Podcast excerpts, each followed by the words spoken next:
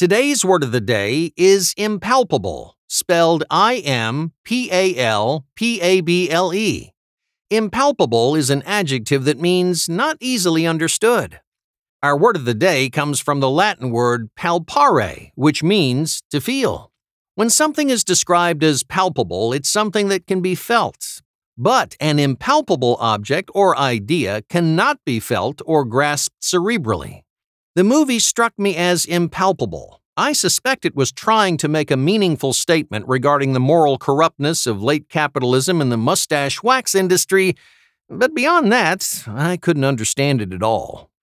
Once again, impalpable is spelled I M P A L P A B L E.